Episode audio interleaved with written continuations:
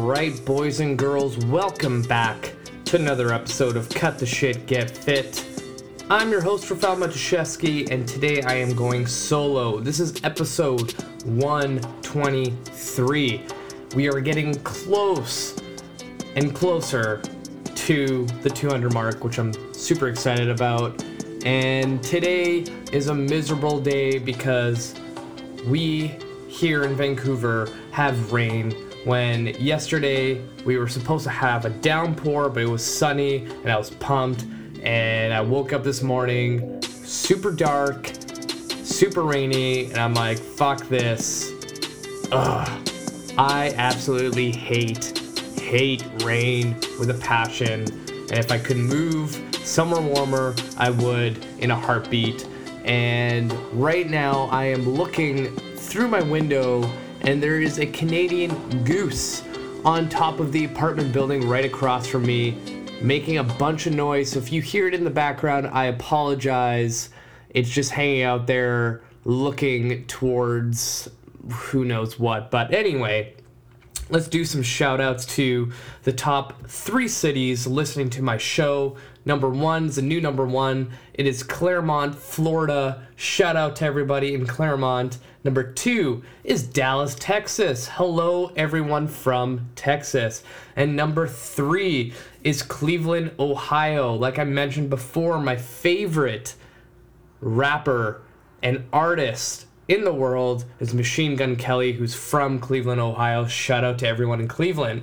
So, today, what I am going to go into is a topic that I absolutely love to talk about, and it's the deadlift. The deadlift is probably my favorite freaking exercise because it's so badass. It empowers you and it does just wonders to your body. So that's why I want to bring it up because me going into this new gym called Aura Fitness and Yoga, um, the way it's laid out is primarily they have giant group classes and we split them up where Monday, Wednesday, Fridays are strength days, Tuesday, Thursdays, and Saturdays are our metabolic conditioning, cardio days, or whatever the hell you want to call them. So the max we'll have is 20 people per class. We have a program laid out for each month. You progress, and there you have it, right? And the tough thing is seeing people, you know, when they have the barbell deadlift, and, you know, I walk by to go train my clients, and a lot of people don't have the prerequisites to actually deadlift with good form. And I've been trying my best to jump in on the classes to help people out. And it's like a simple little change that can, you know, create such a better looking um, deadlift. And I think a lot of coaches sometimes just skip steps. And it's not their fault, it's just they don't know any better. Um, because maybe they didn't, you know, read an article or watch a video of how to properly progress, and you're kind of left with you know missing holes in I would call it your education for your nervous system to lift effectively. So I wanted to go through my own progression of how I get someone ready to dead uh, to deadlift with good form, injury free, and you know feel good that they're progressing. So I think the best way to start this is from the assessment. And I think all the coaches out there and all the fitness enthusiasts, like, you should put yourself through an assessment or your client through an assessment to actually see if they have what it takes to actually deadlift off the floor. And if they don't, what ways you should, you know, move your programming around so then they can effectively deadlift. Um, so what I do is I use the FMS, um, active straight leg raise. That tells me a lot most people fucking suck at this thing. And, you know, if they get a one or like a barely a two, I'm like, okay, we got some work to do. The second thing I'll do is check um, a simple toe touch. If you remember seeing a video with Gray Cook talking about how he tests uh, with Brett Jones if someone is ready to deadlift off the floor is if they can't touch their toes without, you know, their knees locked out, they have no business, you know, deadlifting off the floor. Um, but that doesn't mean they can they shouldn't deadlift. You should elevate it. But we'll get to that later. Um, and then from there, I do a modified toe touch test where where I'll take the FMS board, have one foot on top of the FMS board where that knee will stay bent and then the other knee that's right beside it on the ground will stay locked out. And then I want to see bilaterally if they can touch their toes or if the range of motion improves. And this tells me there's something going on in their hips that if you you know play around with different angles you might get a extra couple inches of range of motion. And you know you can go into other different um, assessments but again you got to be efficient as a coach you don't want to like all right let's take an hour to figure out what the hell's going on with your hips um, but this tells me enough so for example, say someone can't touch their toes, they do the modified toe touch, they get a little a couple more inches, but they still can't touch their toes. I'm like, okay, we're gonna teach you how to hinge. And learning how to hinge, there's so many different ways. But here's what I do. There's something called the wall um, hinge touchback, wherever the fuck you want to call it. I'll get someone um, towards a wall, but their bum is facing the wall. And I want them to step, you know, maybe a foot, foot and a half. And I want them to push their hips back so their bum touches the wall. And I want their hands to come forward as counterbalance. Almost like if you're going to do a broad jump and using your hands as counterbalance. And this teaches them how to hinge properly. Because most people, general population, they have no idea what the hell hinge and squat means and how to do that with their body. So this is how I get them uh, learning how to hinge their hips. And, you know, it's kind of bulletproof because, you know, it's like if they can't touch their butt against the wall, they're squatting. And then they're like, oh, okay. So they get that external feedback when their bum touches the wall. The other one I like to use is I'll take a dowel from the FMS board, whatever, the 2x4 from Home Depot, it doesn't matter and I will get them against the bench, calves against the bench, standing up straight, having the dowel behind their back, across their bum straight, and pushing their hands against the dowel to engage their lats. And if you don't know what I'm talking about, go through my YouTube page. I have that video, the dowel hinge.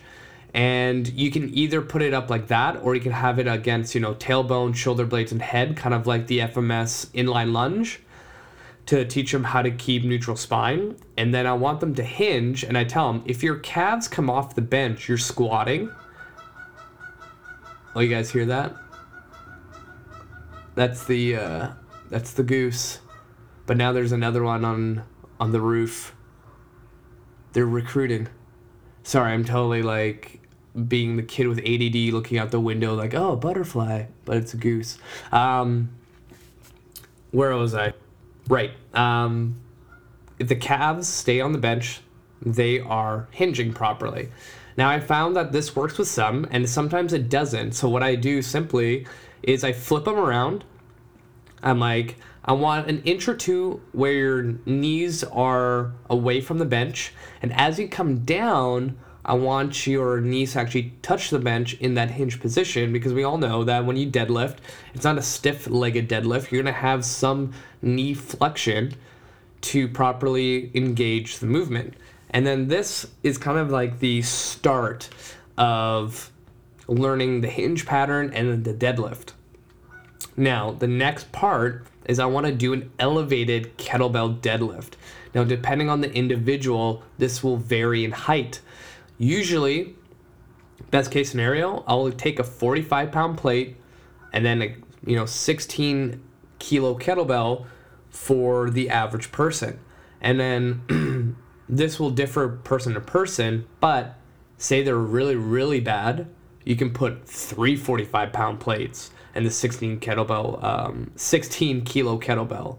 Or you can have four 45 pound plates and an eight kilo kettlebell because maybe the person has been in a car accident, has low back uh, pain sometimes, but teaching them how to hinge and lift properly is going to be a really good thing for them. So, you want to ensure that you figure out where your client should start and get them learning how to lift properly in that hinge pattern. Now, from there, you simply take a 45 pound plate lower and lower and lower until they can deadlift off the floor with good form. Now, say maybe that um, you know they still can't touch their toes, and when they get to the ground, it's like oh shit, they're not going to be able to deadlift the floor. That's fine. Keep them on a 45 pound plate.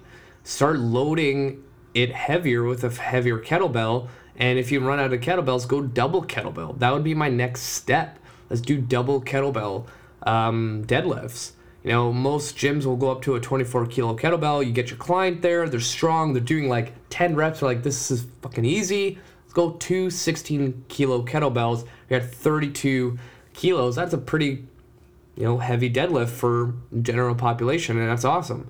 And then the next thing I would do from there is introduce the trap bar deadlift. Now, the people with, you know, shitty mobility and they still can't touch their toes, I find this is a good substitute because they can add a little bit more knee flexion. And I like the trap bar deadlift because it's almost a hybrid of a squat and a deadlift.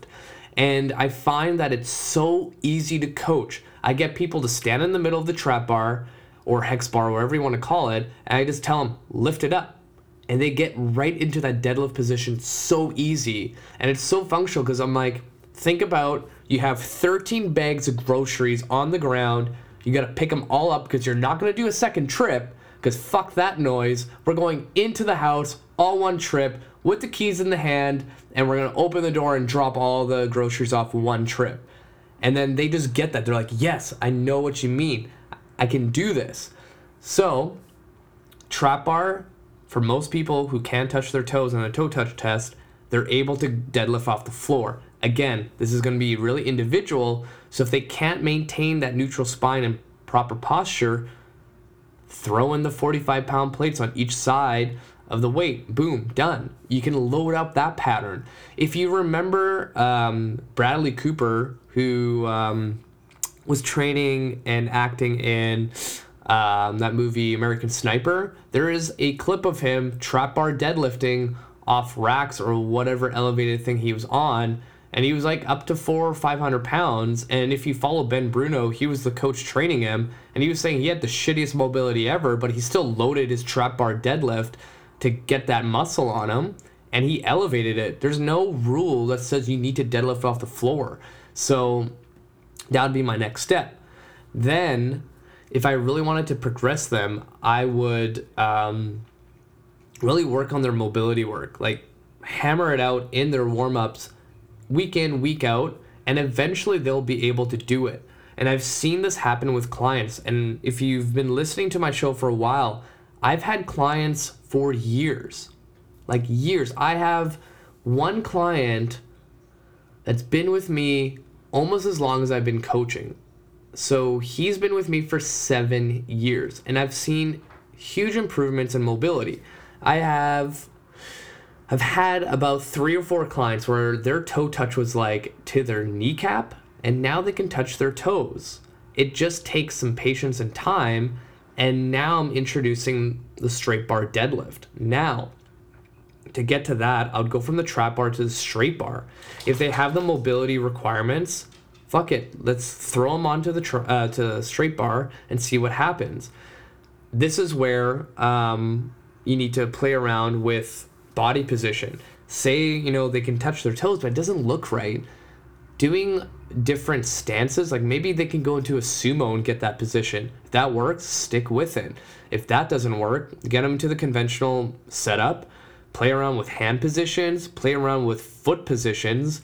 Like, our hips are so different from one person to another simply moving your like feet out a little bit or maybe the right um, right foot out a little bit or right foot in a little bit that can play a huge role in the mechanics of how you lift and if still doesn't look right elevate the conventional deadlift put it into a um, a squat rack and elevate it with the like safety bars. Like why not? And just do um, the straight bar deadlift like that. And then that's how you progress. Like that's how I go from zero to 100 to get people strong. And you got to remember, like, not everyone is meant to straight bar deadlift. I've had some clients where, you know, we get to the double kettlebell deadlift and like that's all they can do. And I've done everything I could, took them to physio, to chiro. It's just their bodies are not meant to trap bar or straight bar. And then you get get creative, like let's do single leg deadlifts and load the shit out of it and get fucking strong, right? Like you can go double kettlebell. I love doing the barbell single leg deadlift. Like that's so badass. And that's kind of my system on getting people deadlifting heavy.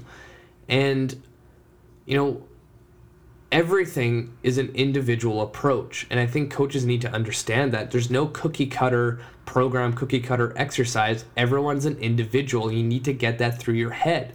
Just because the person beside you is deadlifting and you've been deadlifting for years and your you know weight has not gone up but everything kind of just feels off and something hurts like fuck maybe you're not meant to deadlift and that's okay maybe the back squat is what you need load that up, right? And that could be um, another topic is how I progress someone through the back uh, back squat. But I want to keep this short and sweet, and I'm gonna leave it there. If you guys have any questions on how I help people deadlifting, then um, let me know. Add me on Facebook, hit me up on Messenger, go on Instagram, hit me up on the DM, or freaking email me. And uh, yeah, I think I'm gonna leave it there. Thank you so much for listening. If you guys have any feedback, thoughts, questions, concerns, feel free to reach out. And if you have any recommendations on who I should interview next, let me know. And please, please, please, please share this podcast. I want this thing to grow as fast as possible so I can reach so many other coaches, so many other general population, people who are interested in fitness to give good information so we can get away from all that shitty noise out there on Facebook and Instagram and the internet and Dr. Oz and all that bullshit. That's it for me. And uh, have a good weekend, you guys.